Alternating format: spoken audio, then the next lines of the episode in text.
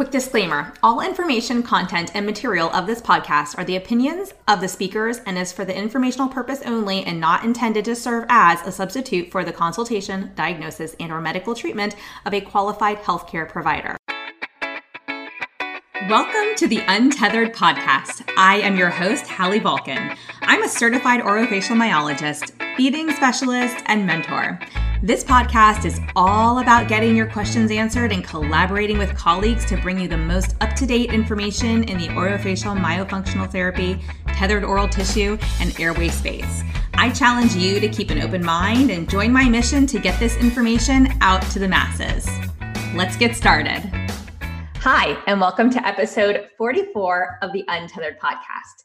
Today, we are talking about one of the things that I hear so often, but that I want to dispel a myth, if you will. Um, kids are not just picky eaters, right? And we'll talk about when maybe they are, but most of the time they are not. So it's time to stop giving kids a complex over their eating. But first, I want to remind you that if you're listening to this live on March 23rd, doors to our course, Feed the Peds, is closing at 12 noon EDT today. So, the middle of the day, 12 noon EDT. Um, so, if you want to get in, if you forgot to sign up, go ahead and grab your seat now. We still have a few left.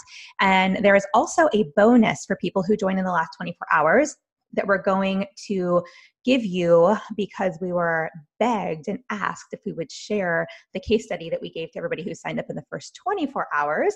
So we're going to do that. You're going to get that bonus as well and but you have to that's a, uh, a closed cart bonus if you sign up in the last 24 hours and we are coming down to the wire there so be sure you jump in feedthepeds.com if you want to get more information about our 12 week course all right so back on our topic of kids are not just picky eaters I hear it all the time. I, I hear parents when they call and they talk to us, they say, you know, and maybe if you're a parent, you feel this way too, because you don't really know any differently. And this is just what it seems like.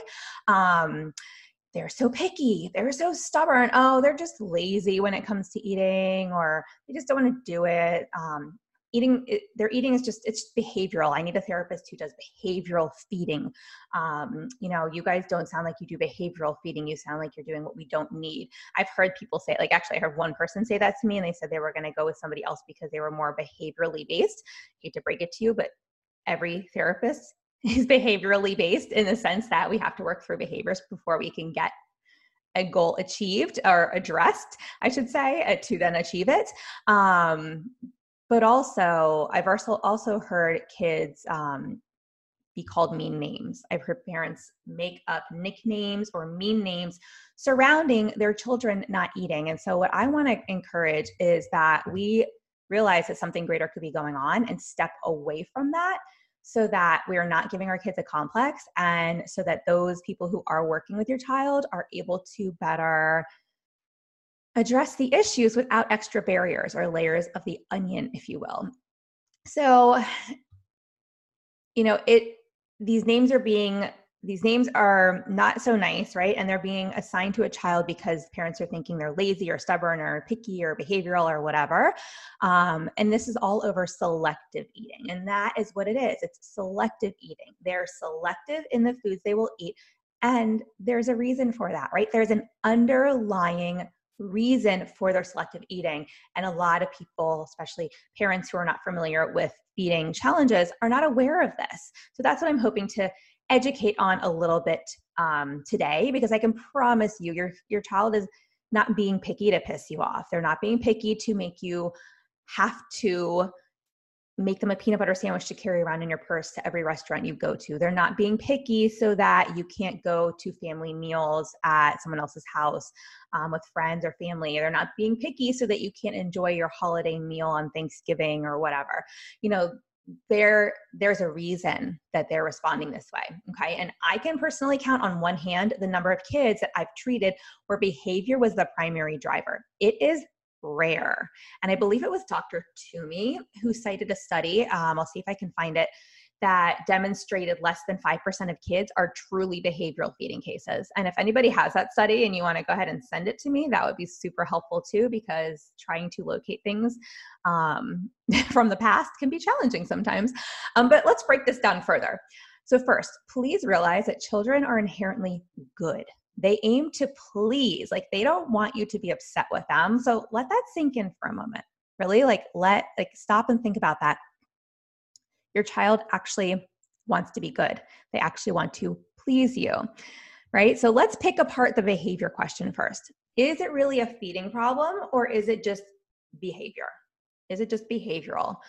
children crave attention, right? And so they'll respond to whatever gets them the most attention, whether it's a positive thing or a negative thing. Like even if you're punishing them and putting them in timeout, but that's the only way for them to get your attention and get you off your phone or get you away from your work or get you away from whatever you're doing to give them attention, guess what they're going to repeat? They're going to keep repeating the thing that gets them into timeout right? So they don't differentiate between positive and negative types of reinforcement. It's still reinforcement. They are still getting reinforced for that behavior, whether it's good or bad. And so the behavior is serving a purpose, right? This behavior is communicating that they want attention in this scenario that I gave you. So that's what I mean when I say you know we have to figure out like what is going on why is this child craving attention or why are they doing what they're doing is there an underlying reason is it that they're seeking something and and if they're seeking something it, it's likely probably not just attention it could be seeking input in the oral cavity like they could be seeking more taste, maybe a different temperature, a different feel. Um, and this is more directly related to the feeding. But you know, I want you to flip this question, and you can do this in anything that you're doing. You can always ask, no matter what your child's doing, whether they're melting down or they're skipping around the room singing, you can say, What is this behavior telling me? Like, or what is the root cause of the behavior right now?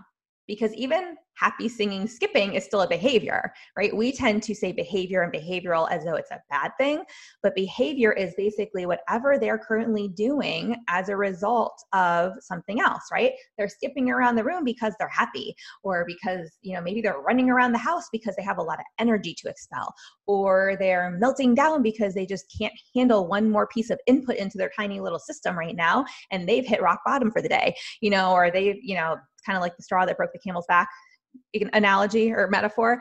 Um, so, you know, always look at, and you can even do this as a practice um, while you're stuck at home with your kids the next few weeks for those of you who have kids, um, or even while you're, you know, maybe doing therapy over telepractice during these uh, interesting times with the coronavirus going around. Just the point is, pay attention to the behavior and pay attention to what that behavior is communicating to you. You know, and look, honestly, we may not always know. There may be situations where you're like, I have no clue why they're doing that or why they're having a meltdown right now or why they literally went from being happy once like heckle and jive heckle listen to me chuckle and hide um it's been a it's been a week you guys. Um so like we might not always know right but you know and i wish i had a magic wand for my own kids but i don't. So what i do know though is that many of the cur- the kids that i work with they have digestive issues like severe discomfort or gas or constipation or they may be refluxing milk as babies and refluxing acid once they're you know no longer just pure milk or breast milk um, formula or breast milk feeders. Um, allergies intolerances sensitivities to food you know and when our body is reacting because when you have anything that i just mentioned your body is in a reactive state it takes more energy to deal with that right? And we also don't feel 100% and if we don't feel good we either want comfort food a lot of us adults could relate to that, which honestly usually actually makes us feel worse, or we just don't want to eat. Okay, so stop for a minute and hear what I am saying. When we don't feel well, we often don't want to eat. Like if you have the flu, do you want to eat? No, your body's exhausted, it's trying to fight something off. So these kids who are constantly living in a state of allergies or airway issues or, you know, sensitivities to foods, reflux, you know, intolerances, discomfort, gas, digestive issues, all the things I mentioned, right? And I of course this is not an exhaustive list, but if you have a kid who's constantly living in that place, are they going to want to eat? Probably not. So it makes our job like a hundred times harder, right? So, and and if there's other health issues, right? If you have a patient or a child um, who's constantly combating something else health wise, and that's causing more fatigue, you know, they're truly exhausted. They may not have the desire to eat because they don't have the energy and maybe they don't feel good, right? So this all makes sense, right? So now let's add on any like more severe medical issues. I kind of alluded to this a minute ago, but some specific ones could be like um, like heart disease or heart issues because heart issues like congestive heart issues are very challenging um, because it causes so much fatigue in a child and an adult too but you know imagine the little one with that um, or something as severe as so you've got the heart condition or maybe an airway issue right? Because we've talked about this before if you can't breathe you know it kind of complicates everything else. So you could have that going on but you could have something as simple as some congestion from a cold and maybe that impacts your taste buds right? We just don't want to eat when we don't feel well okay? Even when people have sinus infections sometimes and you can't taste your food and things are swollen and you don't feel go don't feel good you don't want to chew and swallow foods like you may just want liquids. Um so who wants to eat when they don't feel well guys? When you have no energy you can't taste the food well if at all? I mean i don't know but i know i don't and neither do most of the kids that i treat so this is like why if you have been in feeding therapy, you will see dips and peaks in feeding therapy. Like, for example, we might see a dip or a loss of skills when they've had, like, recently have developed um, a cold or a bacterial infection, and maybe now they're overcoming it. And sometimes it takes a few weeks, even sometimes a month, to regain previously learned skills that they seem to have down before they got hit with that respiratory infection. So it's just something really, really important to understand because you need to know this. It's important to know because oftentimes it just so quickly gets written off to behavior as if there's nothing underlying the said behavior. And this is just not how it works, folks. so I want people to realize that, especially if you're someone who does feeding therapy. Um, all right, so let's also consider sleep, right? If you can't breathe well, we've talked about this before, either due to congestion or restrictive airway or other medical issues, um, it makes it more effortful to breathe. And so this is also going to impact the quality and sometimes the quantity of sleep.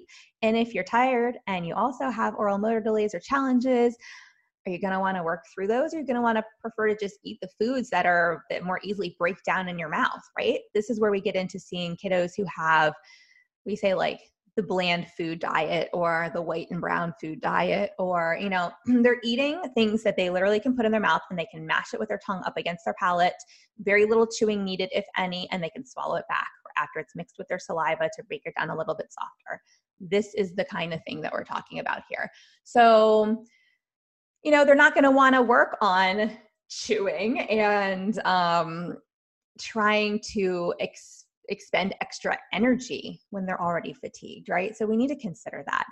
Um, because clinically, I do see that they prefer foods that are easier to break down, that require less chewing or management in their oral cavity, or that they can suck through a straw or eat very easily off a spoon without chewing.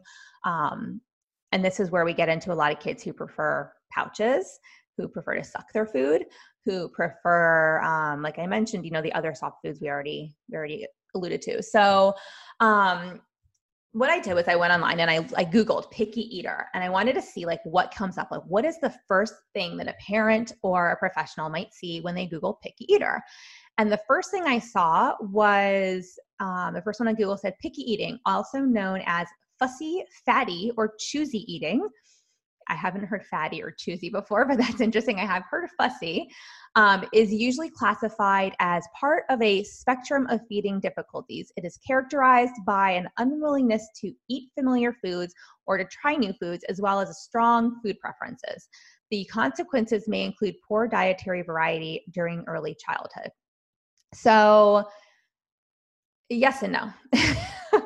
Um, and I don't even remember what the source of this was. I would have to like pull it up on Google. Let me see if I do this. So I put in, so I'm sitting at my computer, picky eating, let's see who that source was so I can give them due credit. Um, of course i'm not going to be able to pick it up so uh, it's not coming up but it's when i googled it that was the first thing that i found and interestingly enough when you do this the top resource that comes up is something from nbc news so here's a reminder to check your resources when you source them, because just because it's the first thing you see on Google, it might not be the best thing. So let's, you know, remember where we're sourcing things from.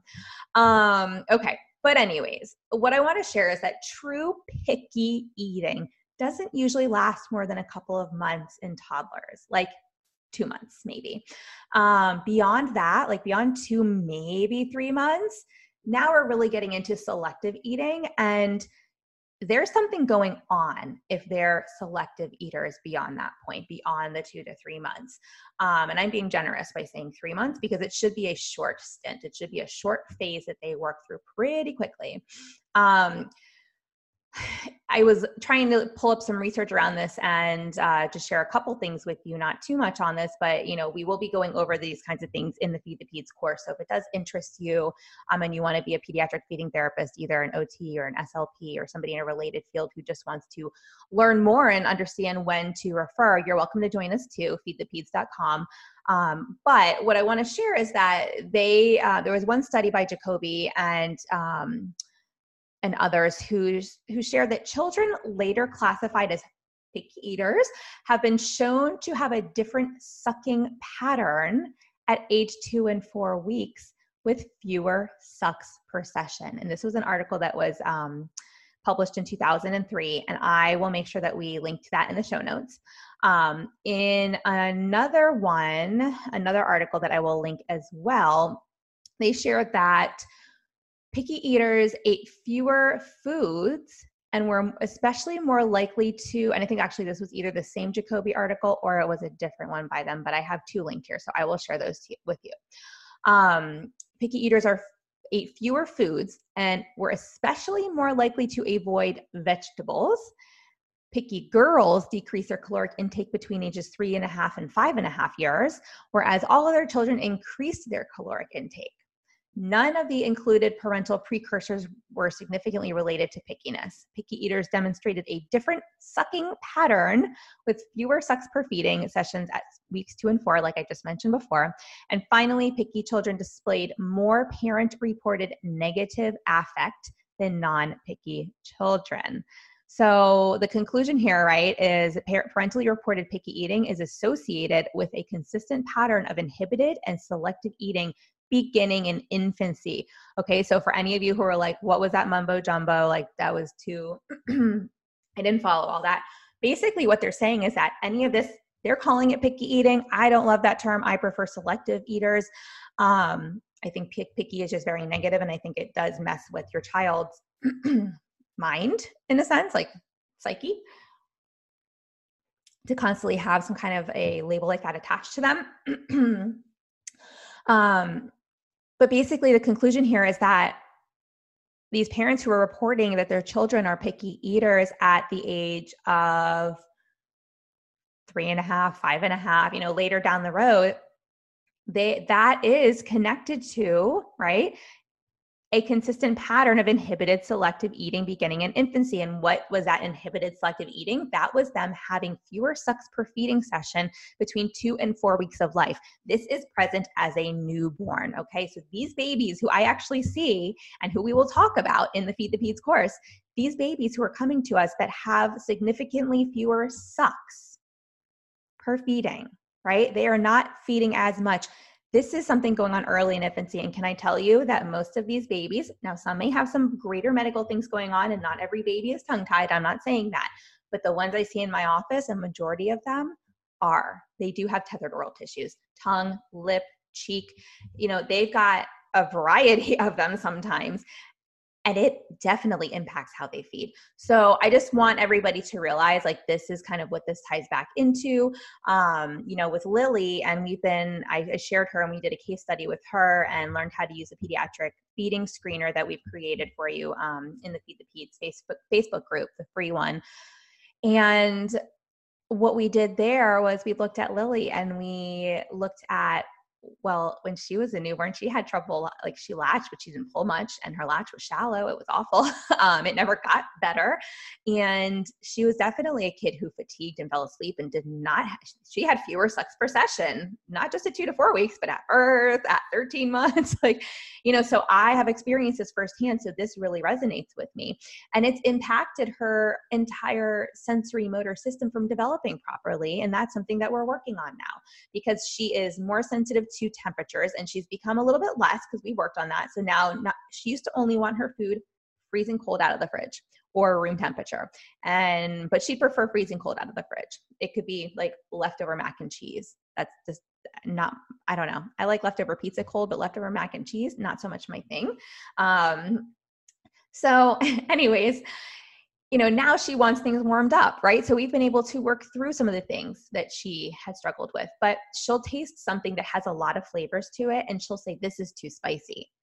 And I'll taste it and I'll be like, This is really bland. But for her, it's too spicy. So, and she doesn't mean spicy like hot heat. She means spicy like there's just too much of a flavor profile to this food you just gave me. Like, whoa, pump the brakes. So, she's got a hypersensitive response to certain foods, right? So, what she tastes. And she'll sit next to me and I'll have had coffee and she'll be like, Oh, mama, your breath is disgusting. and it's happened the past two days now that she's been home with me more in the morning because I don't usually drink it in the afternoon. And it, I've never really stopped to think about this, but now that she's home and she's around me in the mornings during this uh, self quarantine, um, she keeps commenting on, you know, it's like, she cannot. You know, most kids might smell the coffee and be like, whoa, like interesting smell. She's like, whoa, I can't be in the same room as you.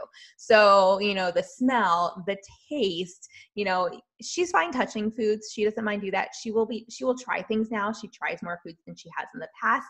Um, getting her to try them again is the current challenge if she feels like it's too alarming and alerting to her system. But, you know, just be aware that kids are not inherently picky because they want to make you angry or make you a short order cook who makes five different meals for every meal time. Cause I get it. That's not fun. Um, and that's not our goal either. And we do also talk about how we can help families, you know, with that. Um, you know, in in the Feed the Peds group, there's lots of people asking questions, and we've been answering lots of them too. So there's a free group. It's um, Facebook backslash Facebook.com backslash groups backslash feed the peds and you can join us in that group at any time that's the free one and that's uh, it probably says like feed the peds i want to be a pediatric feeding therapist is the title of the group um, the other thing i want people to think about is for these kids if your tongue is stuck at the bottom of your mouth and it can't move side to side, right? You can't lateralize food properly. You can't form a bolus, meaning you can't pull the food onto the middle of your tongue, formed into a ball on your tongue to swallow it back properly, right? You're probably not going to want to eat certain things. If you can't chew them, move them around properly, you're not going to be eating steak and grilled chicken. Those are some of the hardest foods to chew.